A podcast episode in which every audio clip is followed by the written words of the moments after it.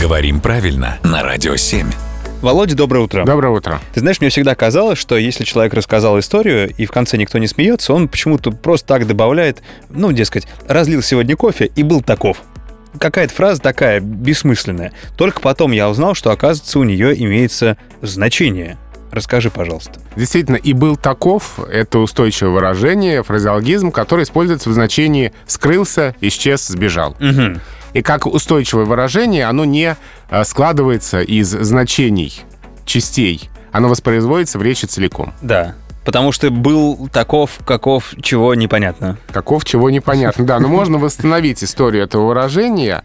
А, и, кстати, можно вспомнить басню Крылова «Сыр выпал, с ним была плутовка такова», Мгм. то есть сбежала. Да. Какова же она была?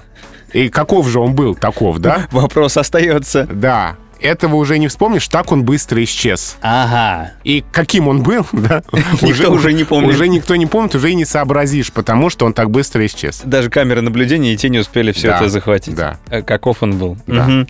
Очень здорово, Володя, хорошо, что мы сегодня это с тобой разобрали. Спасибо большое.